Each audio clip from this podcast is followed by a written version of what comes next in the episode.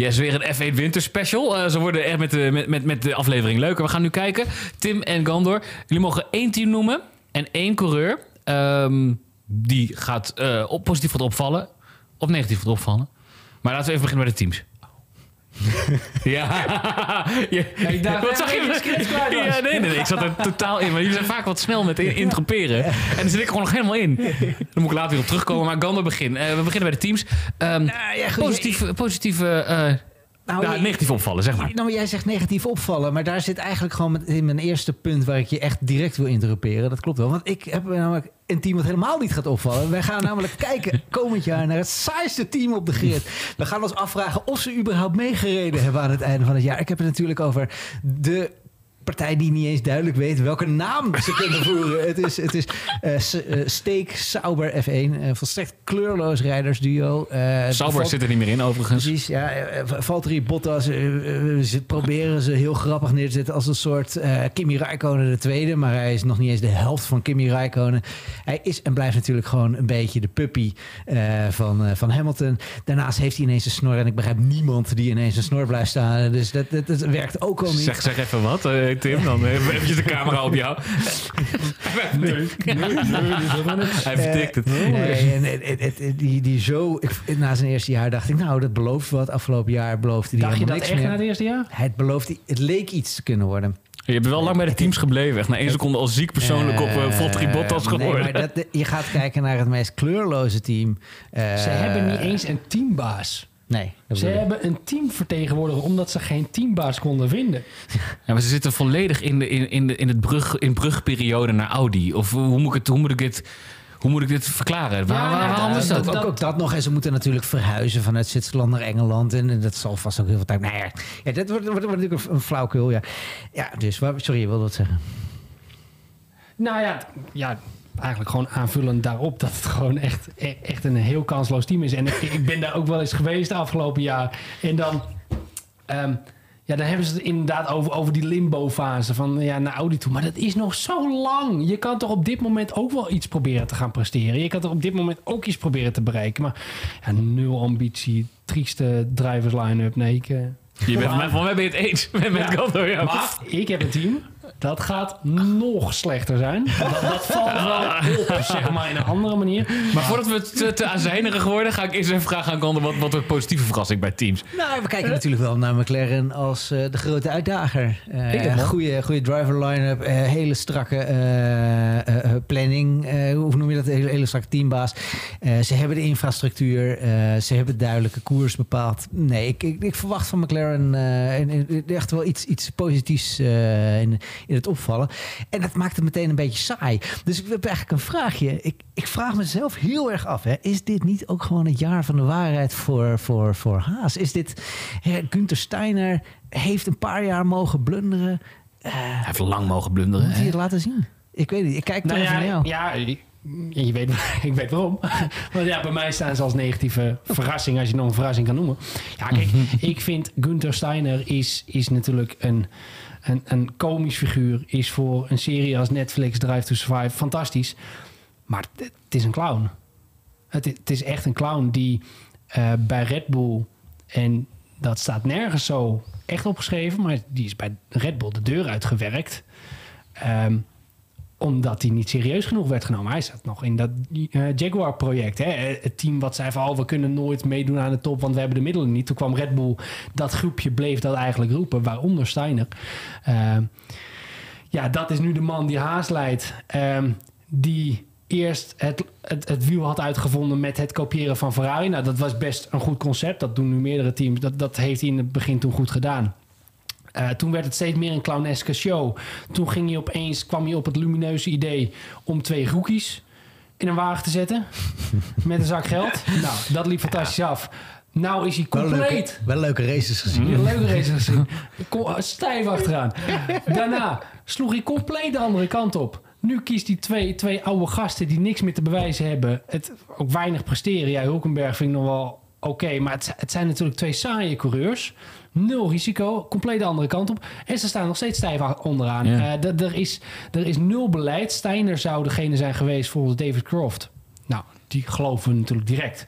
Op zijn blauwe. Eh, die, die heeft gezegd dat Steiner degene is geweest die alle ontwikkelingen bij Haas afgelopen jaar heeft geremd. Volgens Croft zou Steiner degene zijn geweest van nou laten we eerst even aankijken hoe onze wagen zich ontwikkelt. We doen nog even geen updates. Die sparen we uit. Toen, toen zijn ze uiteindelijk met een mega-update gekomen in Amerika. Werkte niks van.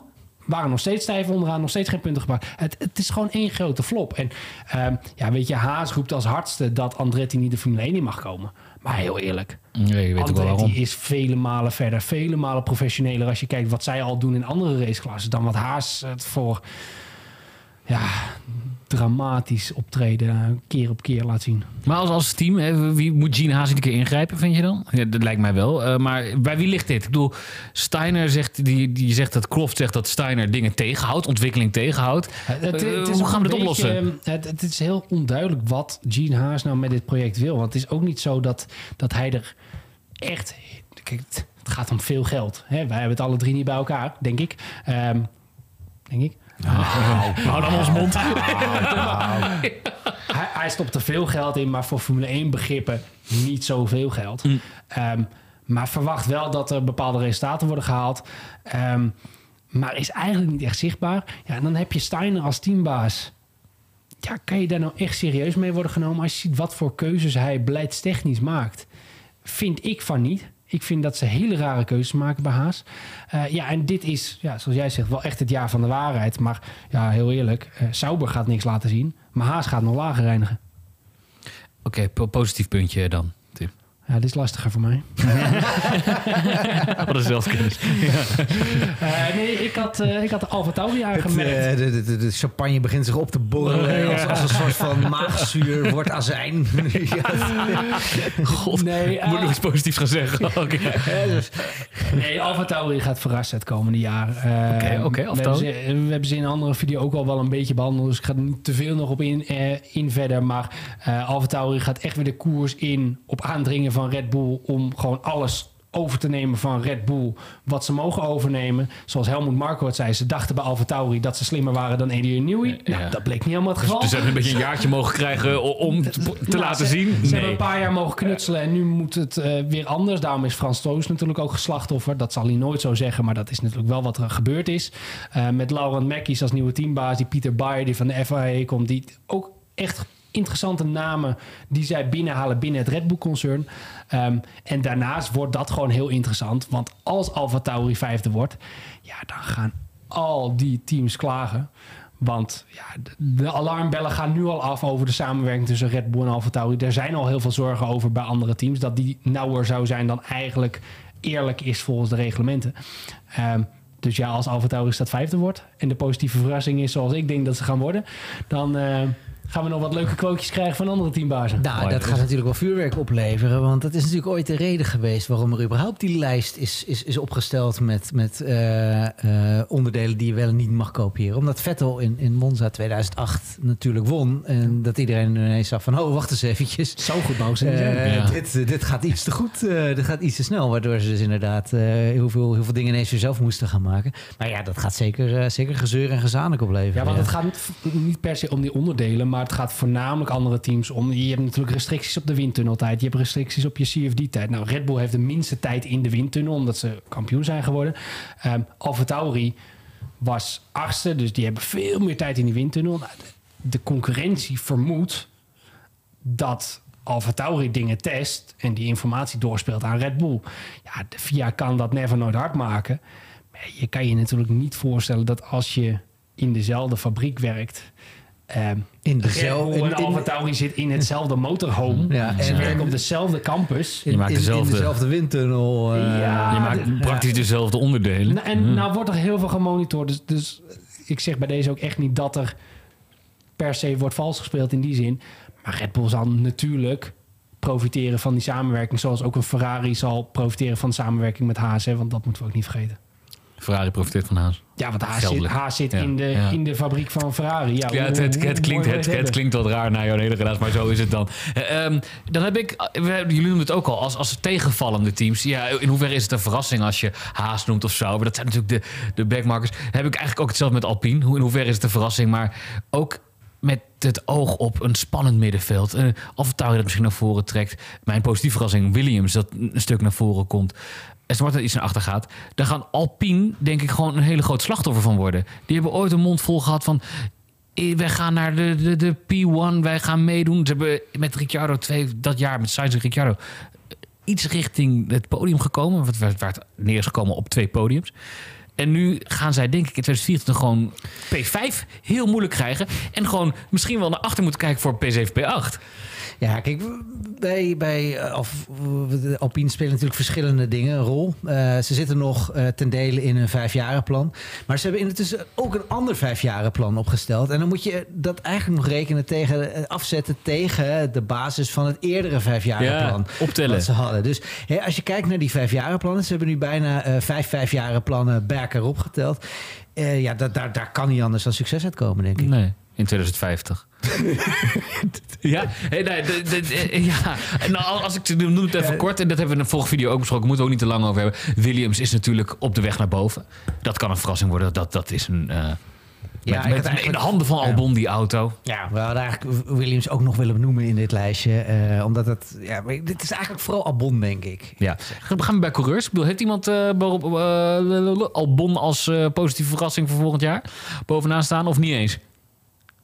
Nee, want ik denk Nee. als hij zijn lijn doortrekt, dan is het ook niet echt een verrassing Nee, natuurlijk. dan gaan we wel naar een verrassing. Wie, wie, wie? Noem maar wat. Jij beginnen, Gander. We gaan, gaan we rond. Maken we twee Ja, rondjes. ik, denk, ik denk dat we Hamilton eh, gaan helemaal George Russell gaan zien verslinden. Kijk, mooi. En ook het stapje maken naar eh Perez en Verstappen. Nou, Perez moet misschien niet zeggen, naar Nou, Verstappen. dat denk ik wel. Kijk, eh, als je één ding bekijkt van Lewis Hamilton... en je kunt zeggen van hem eh, off-track wat je wil... maar on-track, hij weet zichzelf altijd weer op te laden. Hij weet elke keer weer iets uit zichzelf te peuren. Hij weet elke keer um, regelwijzigingen, eh, whatever er gebeurt. Hij weet zichzelf elke keer opnieuw die eh, snelheid meester te maken. En hij heeft afgelopen jaar heeft hij vrij veel geklaagd over zijn zitpositie in die auto... over hè, waarom hij niet kon rijden ermee zoals hij wilde daar, dat hebben ze aangepakt. Dat gaat in komend jaar iets anders worden. Ze zullen goed naar hem geluisterd hebben. Ze hebben daar natuurlijk ook wat managementveranderingen doorge- doorgevoerd. eh, en mensen op de plek gezet die wel naar Hamilton luisteren. Ik, ga, eh, ik, ik zou wel, als ik die twee naast elkaar zet... ik denk niet dat George, eh, George Russell Hamilton gaat bijhouden dit jaar. En ja, het zou ook wel leuk zijn voor de Formule 1 natuurlijk... om, om dat weer... Mijn, mijn posttraumatische stressstoornis is ook sinds 2021 weer een klein beetje afgenomen. Dus ik, ik, ja, ik zou het ook wel weer, ik zou het ook wel weer mooi vinden om af weer en toe in gevecht te zien met Verstappen. Ja, mooi. Tegenvaller? Norris denk ik dat hij... eh, Ja, ik, ik denk zijn dat... toch wel twee, noem je toch even twee grote namen. Dat is leuk. Eh, Ik Hamilton als denk, opvaller, eh, Norris tegenvaller. Oké. Ja, je zou natuurlijk ook kunnen stellen dat in, in mijn eerdere punt eh, Norris als de eeuwige, of ik bedoel, sorry, Russell als de eeuwige belofte door de mand valt. Eh, maar ik denk eerlijk gezegd dat Norris het gaat afleggen tegen Piastri. Hebben we natuurlijk wel eens eerder hierover gehad. En naarmate ik er langer over nagedacht heb, denk ik ook, ja, eh, ja, hij was toch wel een beetje de kopman. Afgelopen jaar heeft Piastri laten zien dat hij wel te verslaan is. Ook al moeten we wel zeggen dat hij in punten is Norris natuurlijk wel echt een straatlengte voor Piastri geëindigd. Ehm, maar ja, hij zal echt een stap moeten maken. Maar daar zie jij niet in zeg maar, dat Norris zeg maar, per se weer de sterkere is. Hoe, dat, Nee. dat hij echt de straatlengte voor stond in nee, ik 2023. denk dat we het demasqué van eh Lennon Norris gaan eh, beleven. Bij handen van Piastri. Oké. Jij dan, eh, Tim. Gaan we over naar jou. Ja, zou wel een mooi, mooi verhaal zijn, denk ik. Ja, Ja, ja dat denk ik. Dat denk geliefd, Nee, denk dat denk ik ook wel. Nee, dat denk ik ook wel, Tim. Ja, maar, ja. ik denk ook dat Piastri een, een mega-coureur is. eh, die afgelopen jaar de verrassing was. Ehm, ja, ik, ben- heel benieuwd. Ik heb pas eh, al- als negatieve verrassing Daniel Ricciardo opgeschreven. Eh, van hem is natuurlijk eigenlijk sinds zijn terugkeer al hè, het pad uitgestippeld naar Red Bull Racing. Eh, ik ben niet heel erg onder de indruk van wat ik heb gezien bij hem in, in zijn korte periode nu bij AlphaTauri. Ik ben helemaal niet onder de indruk geweest van zijn periode bij McLaren. En eigenlijk ook niet als je verder terugkijkt, zeg maar zijn ontwikkeling of eigenlijk gebrek aan ontwikkeling van, Red, van het vertrek bij Red Bull naar Renault. Bij Renault was hij nog de grote man. Maar ja, naast Esteban Ocon en naast Nico Hulkenberg. Ja, bijvoorbeeld bij McLaren gewoon echt om de oren gereden. Ik zie niet dat hij op dit moment heeft geleerd van die situaties. En ik zie dus ook niet in waarom hij een betere coureur zou zijn naast, eh, naast Verstappen dan Perez op dit moment. En sterker nog, ik denk dat Ricciardo komend jaar zomaar eens om de oren gereden zou kunnen worden door Yuki Tsunoda. En Tsunoda wordt nooit serieus genomen door Red Bull. Zal nooit die stap maken, omdat hij ja, zich gewoon nog als een klein kind gedraagt.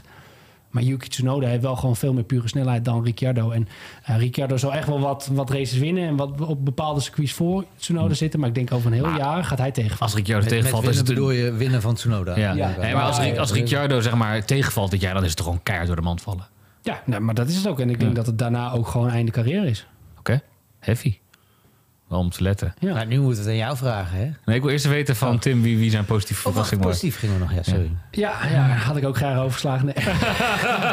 Wat dan? Twee keer dezelfde grap maken in één video. Kom, je kan dit. Eh, nee, eh, ik heb eh, Charles Leclerc opgeschreven.